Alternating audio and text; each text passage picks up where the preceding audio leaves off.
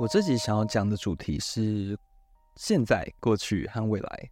听起来很广啊。但是我想要讲的事情主要是对于一些现象，也是蛮琐碎的，所以这集会包含蛮多不同的主题的。那我想要先从一些现况，我观察到的现况来做一个小小的讨论。我们可以观察到，如果以一个艺术的角度去看香水的话，香水把它想成一幅画的话，那每一种香气它其实是，比方说我们把它想象成一笔一画这样交织而成的，来塑造一个特别的一个世界。这样，照这样比喻来说的话，气味它呈现最后呈现出来的样貌，就有点像是一个。画风，或者是那一个艺术家想要尝试出来的一个色彩，或者是技法，试图用香气的方式去表示。其实这件事情呢，在不管是艺术的领域，我觉得都是这样。会有一个在现在这个时代，因为我们接触的资讯量的确是很爆炸的，然后在这样竞争激烈下呢，想要突出，就必须要做一个可能没有人做过的事情，或者是。更追求那一个独特性，更突出的味道的组合，更越奇怪越能抓住人眼球越好，越能去吸引观众的目光等等的。所以说，想要聊的就是现在、过去和未来。如果说香水是像艺术品一样，那这些特色的香气有没有可能是一时的流行，还是它其实有可能成为一个时代的经典？那所谓追求经典这件事情啊，或者是让它可以。在一个历史上留名什么的，到底是不是重要的呢？还是其实这就是一个新的形态，比较速食、比较快速的节奏去推出不同的一些感官的刺激？这已经是新所算是新的常态了。我们必须接受这个新的常态了。那其实我其实在观察这个香气香水的产业，有看到说。很多香水的，应该是说我们的胃口有点被养大，在这个社群媒体的时代里面，我们要接受各种瞬息万变的那种讯息，然后特别是说像香水这种事情啊，因为很容易会感觉到腻，或者是觉得味道都差不多，然后可是它又是一个必须推陈出新，然后我们也感受得到它有很多不同的产品每天都在出现这样子，所以它又不能做一样的东西，它势必必须做一些新的挑战。比方说，不同的味道的组合，或者是去挖掘更多比较难以寻找的香材，又或者是发现，或者是去研发一些新的一些气味的分子。因为我最近看到说，有一些香水啊，它们的香调真的越来越特别了。然后我那天就是有看到一个香水，然后它里面使用的一个成分叫做叫做 Fur Good。它就是一个注册商标的一个新的一个气味的，可能是分子之类的。然后它中文翻叫做香草鱼子酱。我就想说什么叫做香草鱼子酱？就是我会越来越看到越来越多有这种香水取这种名字，然后它会是一个专利的香材。那调香师或者是说香精公司都会指称说它是一个，的确是一个很新颖。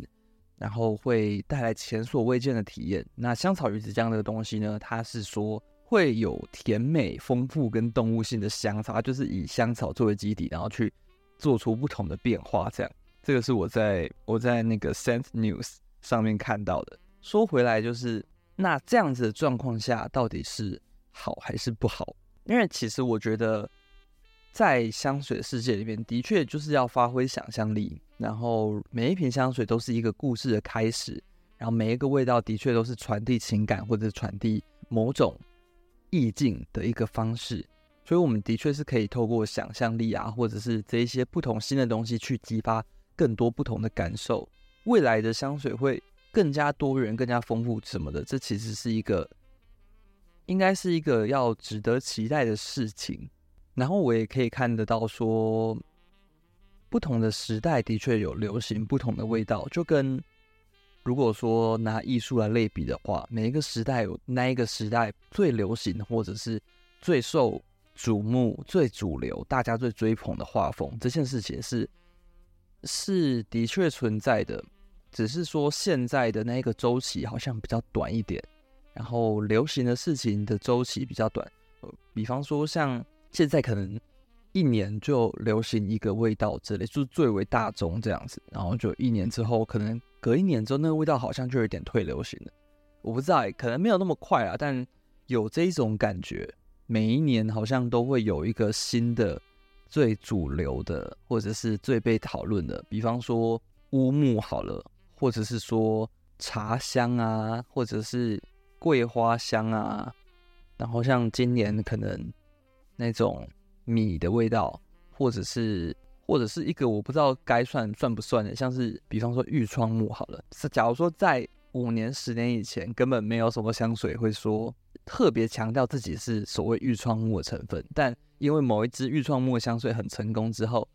在所谓比较大众的香水里面，大家也开始使用说它的木质调是愈创木的成分，但闻起来可能没有真的是愈创木的味道，但它会，也许他就只是想要学那一支非常有名的愈创木的香水，然后他就是说自己也是愈创木，就是去有一点像是去跟上这一个风潮。大家都在做什么画风，就来跟一下那个画风的那种感觉，对，然后也是可以看得到说，也许在更早之前的流行，比方说大家会说，哦，我最喜欢的香调其实是花果香什么的，但是随着近几年来，好像木质调好像更受大家的喜欢，会觉得木质调是更中性、更有个性的，就是在这个时代更强调这样子的一个性格。那所以说。的确，每个时代会有每个时代自己喜欢的东西。那这个东西呢，就会其实就跟有一些时比较时尚的东西一样。也许在一开始在生产台上面看起来会觉得它好像很浮夸，或者是好像过于不贴近生活，它太有独创性，它太具有实验性，反而会觉得为什么这谁会穿上街？但是这个东西呢，会。逐渐的往下稀释，会融入比较不这么具有实验性或者是比较高端的品牌，它会往下流入比较可以接近大众的方式去去诠释，用一个新的方式去诠释。所以我觉得在香水里面也是有这样子的一个情况，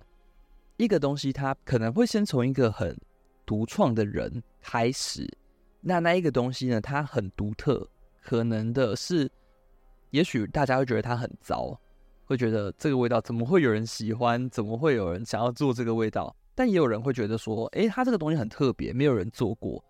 然后会想要去试试看，抱持着一种尝鲜的心态。他也有可能会觉得这个东西好像的确没有人做过，所以它也许会是下一个可以成为经典的东西，然后其他人会去效仿它。那搞不好有谁效仿出一个最能。在所谓独创跟艺术性跟市场的反应上得到平衡了之后，它可能就会变成一个新的被炒到很热门的香材或者是香型的结构。所以我觉得这件事情呢，有好有坏。一方面是它的确可以作为一个开创先锋，假如说他做了一个完全没有人做过的一个一个很特别的一个水果或者是一个。要经过一个跋山涉水才能到的某个山、某个山谷里面的某一棵树才能有的味道，什么，这是这种东西。然后他可能会开创一个先锋，然后让大家去就交给所谓大众或者是比较喜欢小众香水的人去评鉴它的优劣，然后也许就会觉得说，哇，他那他是第一个开创这个先锋的人。他因此，因为他是第一个，他可能会得到一个指标性的地位。人家讲到这个味道，就只会想到这个品牌、这个调香师做过的这一支香水之类的。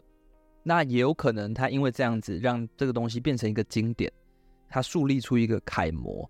就比方说，比方说，像假如说香奈儿五号那个时候用了全香。在当时可能是一个没有人这样做过，或者是一个很特别的存在，它就会变成一个经典。但这种事情也有可能它让人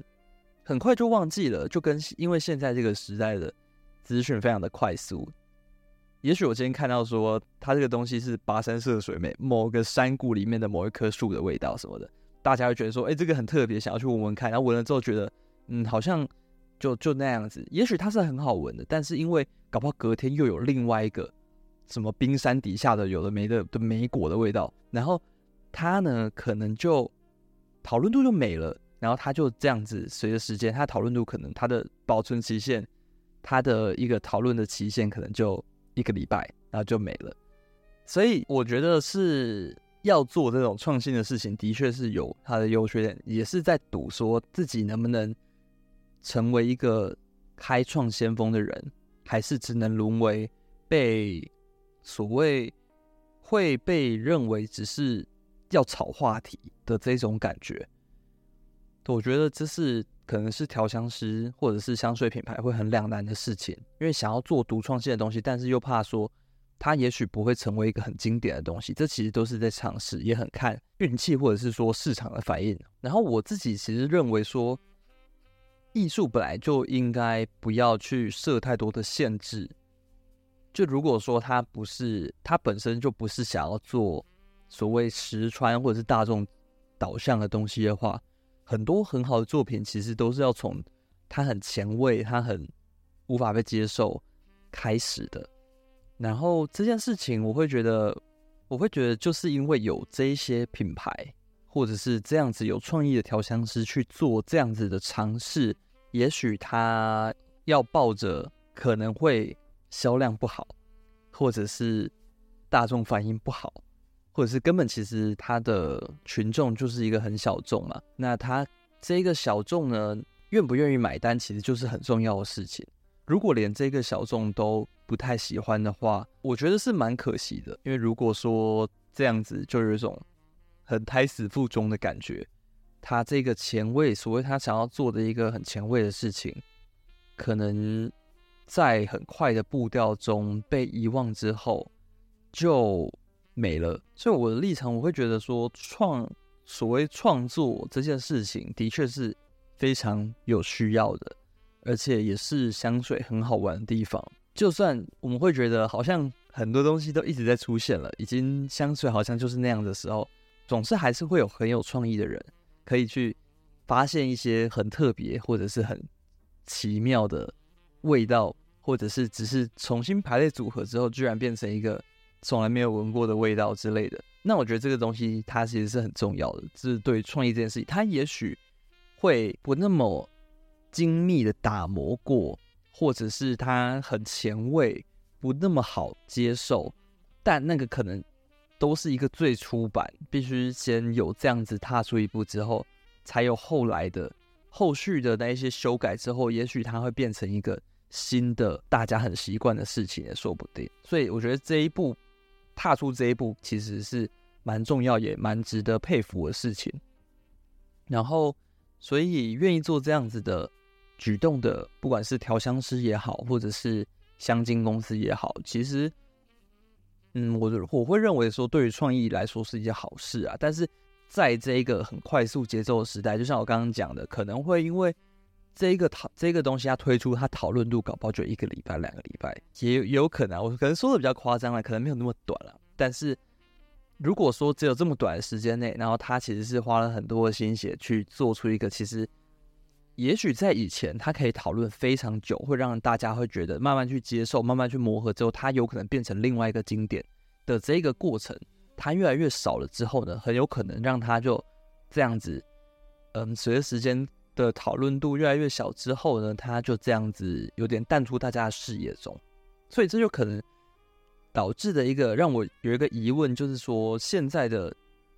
越来越难产出经典这件事情，因为。周期太快了，所以越来越少香水可以说成为经典。我们去观察一下最近比较热门的香水品牌好了，比方说，比方说 Byredo 这个品牌，它做的香水，它其实每一年都还有在推出新的香水等等的。可是我们会发现说，大家想买的，或者是大众反应最好的，往往还是那几支大概在二零一五年以前推出的香水。那现在推出香水总是好像，也许他们评评价就是比较差，或者只是会因为周期比较快，很容易忘记它其实有推出这个新的香水，而反而会觉得其实旧的好像比较好。那我不知道是旧的本身真的比较好吗？还是因为旧的时候的那个周期或者是香水讨论度还没有像现在这么高，所以它才能比较具有去累积它所想要累积的用户，或者是他想要讲述的品牌故事能够讲久一点，比较不会随着现在的时代，然后很快的，好像一个商品周期就结束了这样。而且其实，在如果说现在的话，香水需求非常的高的情况下，品牌有可能会很快的就推出一些类似款的味道，或者是就出 flanker，也有可能有一些味道它出的太快，也许它也是一个原创的味道，但是我们会觉得，诶，那出这么快了，又出了一支，那会不会其实只是哪一支去改，然后闻了之后也不会花太多的心思去闻它，可能有一个成见之后就会觉得说，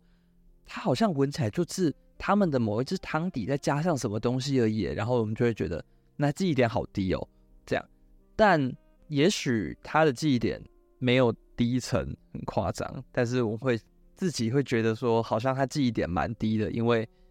因为它推出的时间太快了，要闻的香水很多的感觉。我觉得这是一个关于经典或者是一个好像会变成一个快时尚的这件事情，我觉得可以之后可能会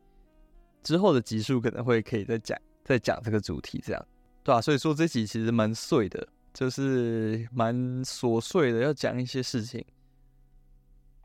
我这边就是会转的有点硬，然后我想要来谈谈一些我希望未来可以闻得到的一些特别的味道，在香水里面也许可以运用的。但因为我也没有说会就是有调香的背景什么的，所以说我其实也不太知道说这些味道能不能有办法还原出来，只是。我会觉得那些是一个我用想象的，会觉得也许可以用在香水里面的味道。所以，好，比方说呢，我觉得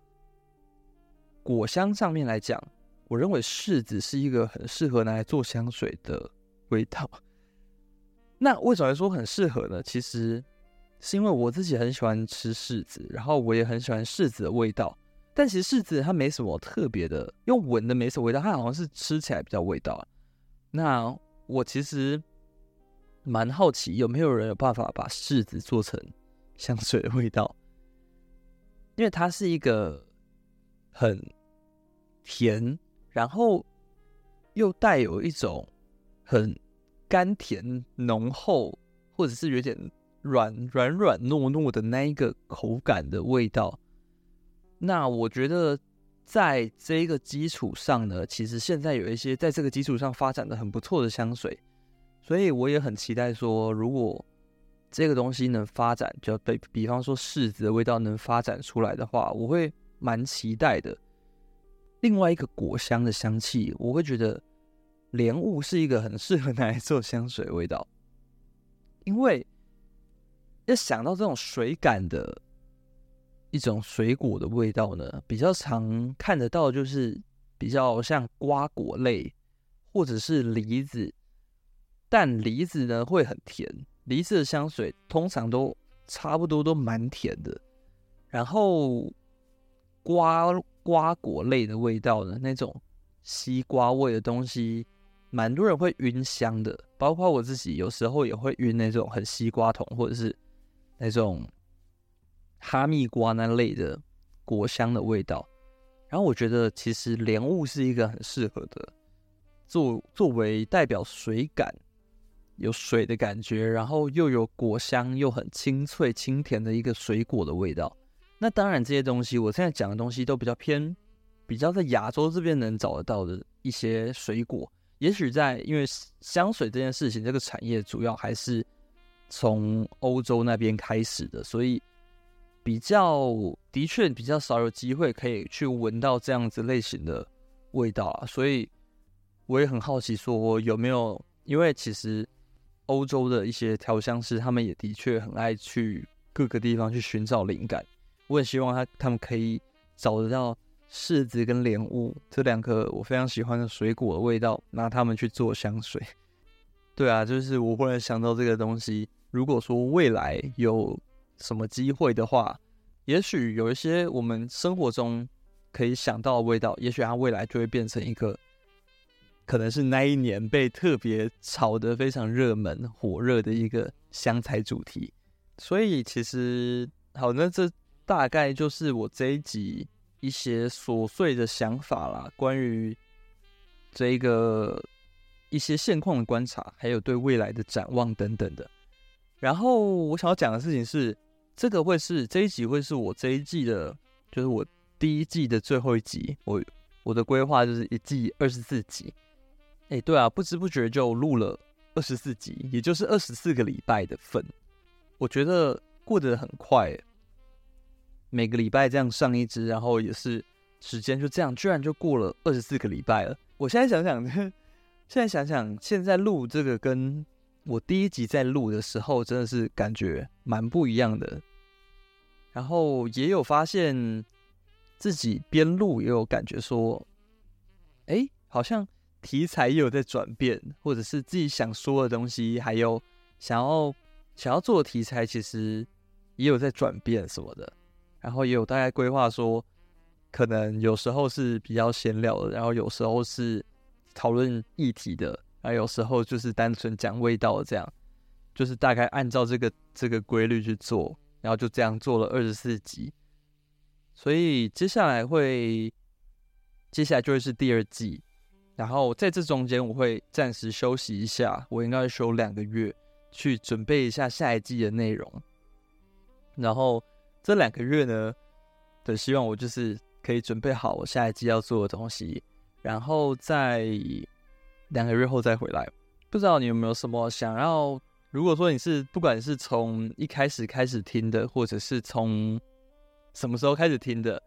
或者是这这一集是你第一次听，然后我就听到我要休更，也都好，那